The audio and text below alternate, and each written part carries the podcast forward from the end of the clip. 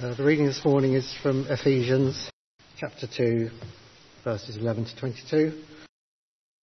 Therefore, remember that formerly you who are Gentiles by birth and called uncircumcised, by those who call themselves the circumcision, which is done in the body by human hands, remember that at that time you were separate from Christ, excluded from citizenship in Israel and foreigners to the covenants of the promise, without hope and without God in the world. But now in Christ Jesus, you who once were far away have been brought near by the blood of Christ. For he himself is our peace, who has made the two groups one and has destroyed the barrier, the dividing wall of, hostility by setting aside in his flesh the law with its commands and regulations. His purpose was to create in himself one new humanity out of the two, thus making peace, and in one body to reconcile both of them to God through the cross, by which he put to death their hostility. He came and preached peace to you who were far away, and peace to those who were near. For through him we both have access to the Father by one Spirit. Consequently, you are no longer foreigners and strangers, but fellow citizens with God's people, and also members of his household, built on the foundation of the apostles and prophets with Christ Jesus himself as the chief cornerstone. In him the whole building is joined together and rises to become a holy temple in the Lord. And in him you too are being built together to become a dwelling in which God lives by his Spirit. This is the word of the Lord.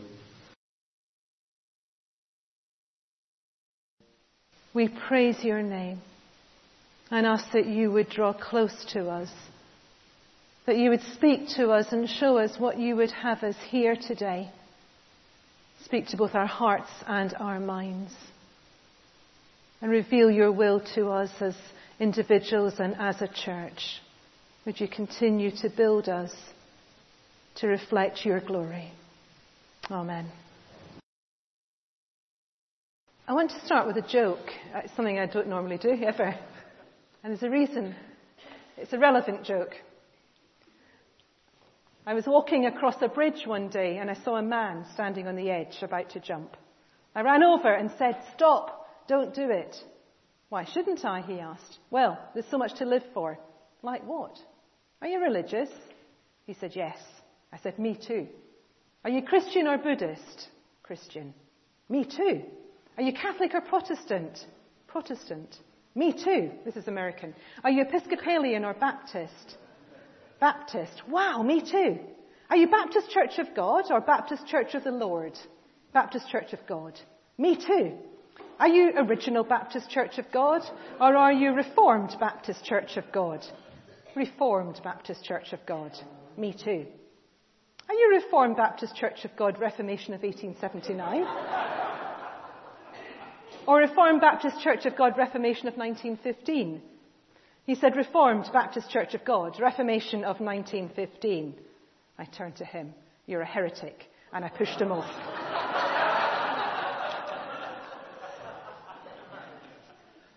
that is not what this passage is about.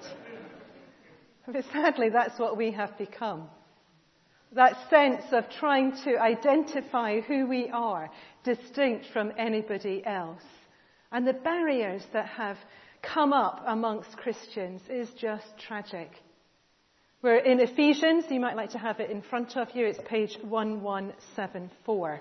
And for the next few weeks leading up to Advent, we are traveling through the book of Ephesians, a hugely important book. I said last week that it was written not to correct any false teaching. Most of Paul's letters are actually responding to something that is being taught that is not right within the church. But his letter to the Ephesians is doing something much more. It's taking a wider perspective. It's like, I described it like going up to a very tall building and being able to look down over a city and seeing the landscape. The book of Ephesians shows us the landscape of the church, God's plan for the church. And we saw last week how Jesus is absolutely central to the church, central to our faith as Christians and that we need to have that sense of the importance of Jesus in our everyday lives if we're able to be who God has made us to be, if we are able to be the church that God has made us to be. And we're going to go deeper into understanding what that truly means. We've got some amazing passages coming up that talk about the love and depth of, um, of Christ and how we can know that as a reality in our lives. But what Paul is doing here is again taking us up to the big picture, showing us how we are one community, all one in Christ, where Jews and Gentiles have been reconciled. We read this with 2,000 years of hindsight and say, yes, of course, Jesus is for everybody. But at the time, we have to realize how radical this was for the Jewish people. They have been God's chosen people, and they have been held distinctly apart from everybody else. That is the message of the Old Testament. The message of the Old Testament says, You are my precious people, my chosen people, God's people, I am your Lord. But I'm putting a boundary around you, and I want you to stay pure within that. Not to mix with other nationalities, not to mix with other religions, but to stay pure within that boundary. And then Jesus comes to earth, God incarnate. And Jesus has a different message. And as a result of Jesus, that barrier is broken down. And God's plan from the very beginning was that He was for all people. That can now happen because of what Jesus has done. And so what the Jewish people who become Christians have to realize is that things have changed. But it's so much part of who they are. Something that you've been told forever, this is how you have to be, is now been ripped up and said, now you have to be like this. So the message of Jews and Gentiles being reconciled is absolutely radical to the people who are hearing it. Gentiles had been seen as unclean. The Jewish people were being kept pure, and they did not mix with anything that could make them unclean. So they saw Gentiles, non Jews, as unclean. That was how strongly they felt against them. And now the message is you have been made one. Jews and Gentiles together. It is hugely radical, and we must never lose sight of just how radical this is, because that helps us understand why Paul is writing what he's writing. We need to know the context in order to get the message clearly coming through. So, what has changed? Jesus has changed everything. Before Jesus, we had the law, the Ten Commandments. We spent time in the summer looking at Moses. And God designed a way of living for his people under the law, the Ten Commandments. But Jesus came not to abolish the law, not to say it's no longer relevant, not to say it never had any meaning, but to fulfill it. Only Jesus can live as he should do because he is God. But because he lived on earth, the law was then fulfilled within him. His death destroyed the barrier. His death physically destroyed the barrier. In one of the, the readings of the crucifixion, we see that the, the curtain at the back of the temple was torn. That was a, a barrier that meant the access to God was incredibly limited. Only the high priest, once one day a year, could go into the Holy of Holy Places. Jesus' death meant that that barrier was removed and everybody can have access to God the Father. So Jesus living, he abolished the law by fulfilling it. His death destroyed the barrier. His message, his whole message while on earth was one of peace, of drawing people together, of uniting. And the whole reason that Jesus came, his whole purpose, was so that salvation was available for all. So now the radical message that Paul is saying is that Gentiles, you were once excluded. You were once unclean. Now you are no longer foreigners, but you are fellow citizens and fellow members of God's household. The Gentiles needed to hear that. That was a hugely affirming message. But the Jewish people needed to hear it as well because they had to change the way they saw other people. It's like having the most fierce enemies, and we can think through history of times when in Northern Ireland the whole idea of Protestants and Catholics coming together was radical. We can think of, of in uh, Israel of Arabs and Jews and Christians and the, the, the barriers that exist between them, how radical it is when they come together. It was that level of of how radical this message was. They needed to change how they were. The very beginning of verse 11, we have an important word, therefore. Last week, Colin showed a video. It was an overview of the book of Ephesians. And that word, therefore, came out really strongly. We've put it on the website, so if you want to watch it, it lasts for about four minutes. And it's, it's worth watching two or three times. It's on the website as a news item on the front page, and you click to it, and you can watch it at home.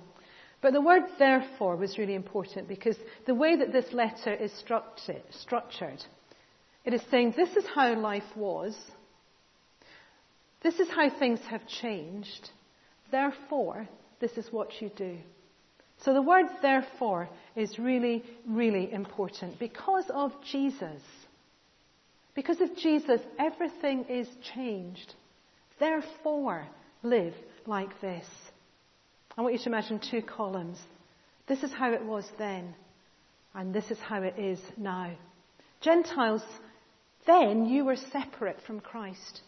You were apart and not able to access God the Father, but now you are in Christ. In Christ. The deepest, most intimate relationship is open to you as Gentiles. Then you set, were set apart as different peoples, distinct identities, never coming together. Now we are calling for unity.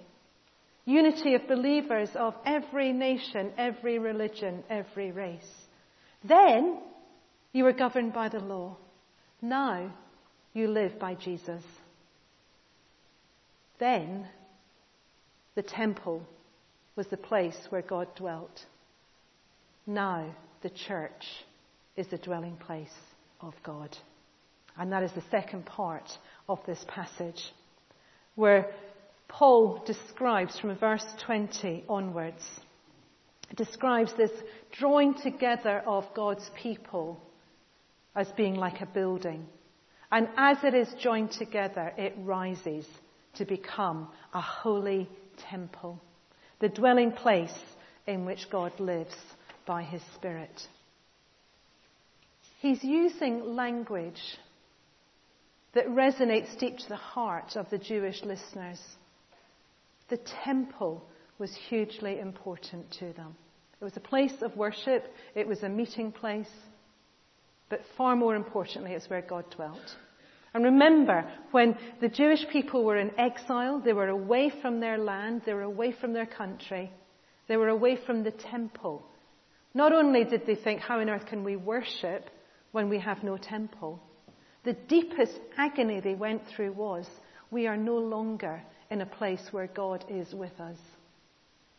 The exile for the Jewish people was a, a distancing from God because the temple was in Jerusalem they were in Babylon, and God dwelt. His presence on earth was within the temple. So again, Paul is saying something hugely radical. He's saying you have to think differently now to how God is working with you. Yes, he lived in the temple. But there was a limited way in which he could be accessed. Now we can all access the Father. That is the, the greatest privilege ever. We all have direct access to the Father.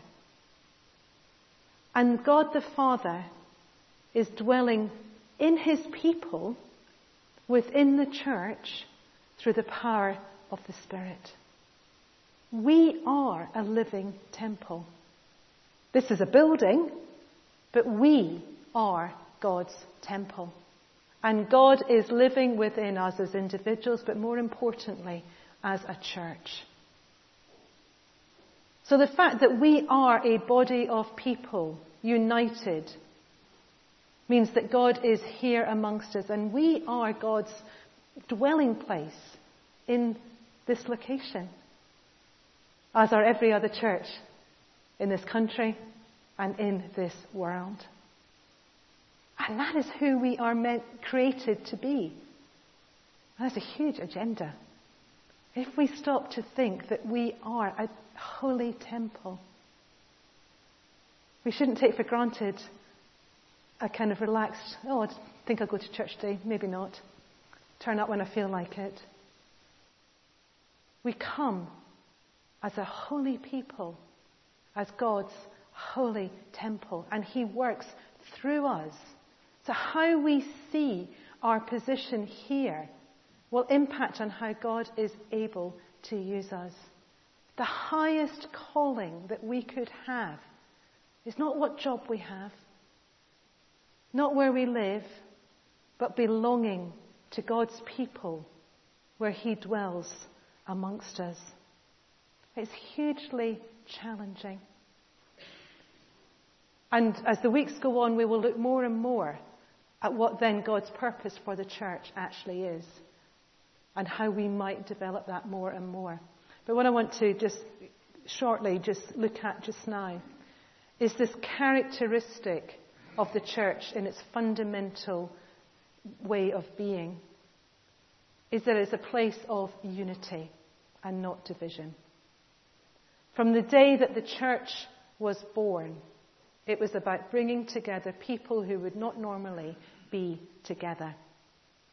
God's plan for the church is that it becomes a radical new community.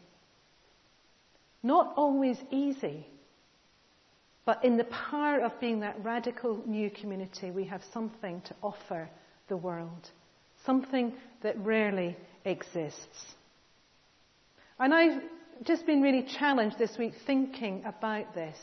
Thinking, how good are we at recognizing that at the core of who we are is something about unity and about being radically different. Radically different in that there are no barriers. And I know that I like to pigeonhole people. So even amongst denominations, I think, yes, that group of people worship like this, this group of people worship like that. It's good to understand.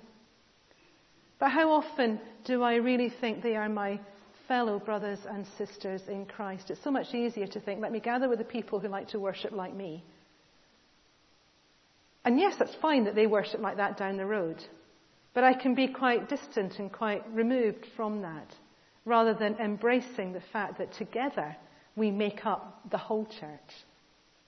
Take that even further and take that across a worldwide church. And it's so easy for us to think that how we do it is the right way to do it. Actually, we're the ones that have got it right.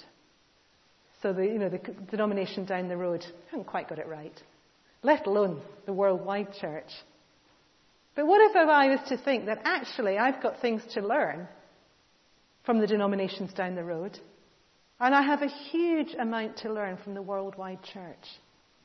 Wouldn't that change how I see God's church? Because God's church isn't just here. We are part of that, but God's church is eternal. He has set it up way back from there, 2,000 years on. How arrogant for us to think actually we're the ones that have got it right with 2,000 years of history and a worldwide church. We are who we are in this place and we honour that and we seek God all the time. But we are part of something much, much bigger. And unity should be a marker of who we are in our relationships around the world, in our relationships within this country.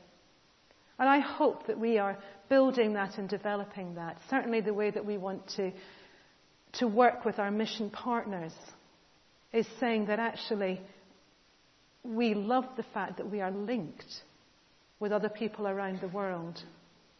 We love the fact that we can learn as much as we can give, if not more.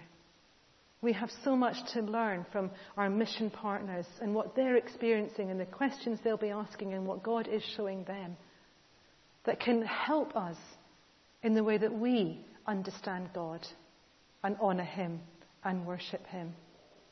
So I hope that we would want unity to be a mark of who we are in our relationships with other people. But I hope too that we would want unity to be a mark of who we are as a, as a fellowship here. A fellowship that has an open door policy.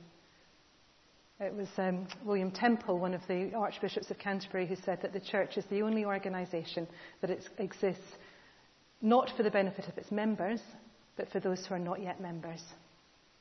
And how easy to forget that. That actually, how much of our church energy and time is about getting it right for us, rather than thinking about how do we make this a place of welcome for those who are not yet here. And our doors should be open. And we should have arms that are saying, Come, whoever you are, whatever place you are in, come, come and be welcomed into this place.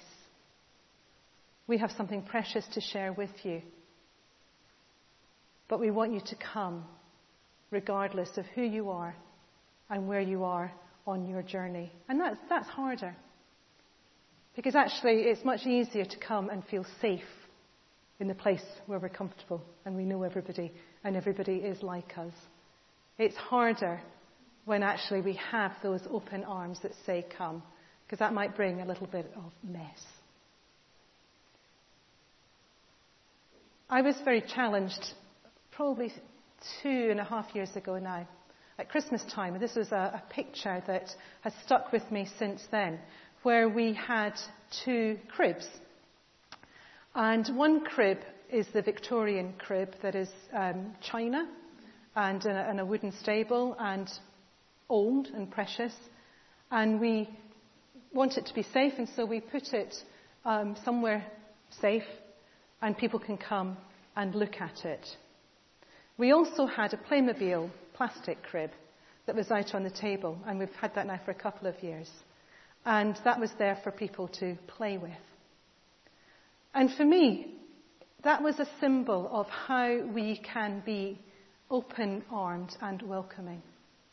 Both cribs are precious, and for me, that gave the symbol of the story that we have we have a message that's hugely precious. We know what it is to be loved. And we long to share that message with other people. And we have a choice as to how we do that. We can start by saying we have something really precious we want to share with you. That's a great starting point. We can go one way that says, come into our place. We will tell you what that message looks like and how you should live it. It's all set up, it's there. Don't touch it because it's right. We don't want it messed up. Come and we'll tell you. Or we can say we have a message that's really, really precious. We'd like you to come and explore and play with us. Because actually, we're on a journey ourselves. And sometimes it's not all neat and ordered.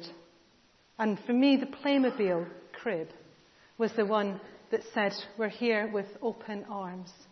We have something really, really precious. But we'd love to welcome you in, and actually, you might get things wrong. You might stick the angel on top of the crib. You might put the cow in, on top of the roof. And we might look and think, hmm, not got that quite right, have you? Let me correct you. Or we say, let's come and be a community together that's exploring and sharing together. Because God is dwelling amongst us. And we are growing and learning together. Now, I don't mean that we come and allow heresy. Please don't get me wrong on that. But it's more about us honouring a welcome that says, actually, we do have something really precious. And we want to be united with all sorts of people within that. And we want to have open arms that allows people to feel a welcome so that they can share with us, learn from us, and we can learn from them. Because they may have things that we can learn from them too. Now, how we go about that, uh, you know, that's a long, that's a journey, isn't it? What does that actually look like and what does that mean? And, and maybe in the weeks to come, conversations like that will happen. Maybe in your home groups.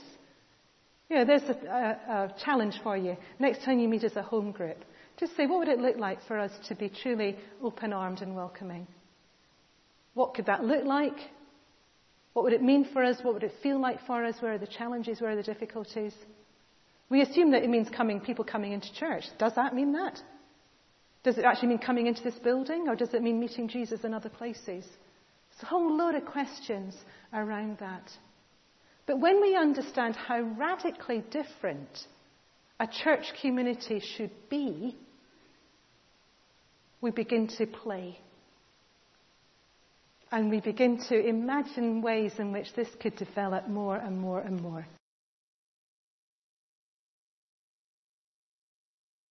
I would just love to say to you, could you play with me on this? And begin to dream dreams as to how we could actually be more radical than we are. We probably think we are quite radical compared to some churches. But actually, we could be really radical. And I don't mean that everything just gets thrown up into the air. I mean having a character that's radically different. A character of love. A character that puts unity above other things and will work at unity. Which means having difficult conversations. Which means acknowledging challenges and saying, yes, that is difficult, but still we will do it. About being honest with one another. If we can't do that amongst ourselves, we haven't got anything to offer the world. So talk about it. Play with some ideas. Come back to me. Challenge me. Come back and say, well, tell me where I'm being too staid and safe. When I'm making assumptions. When I'm not creating space for people to dream dreams. Challenge me on that.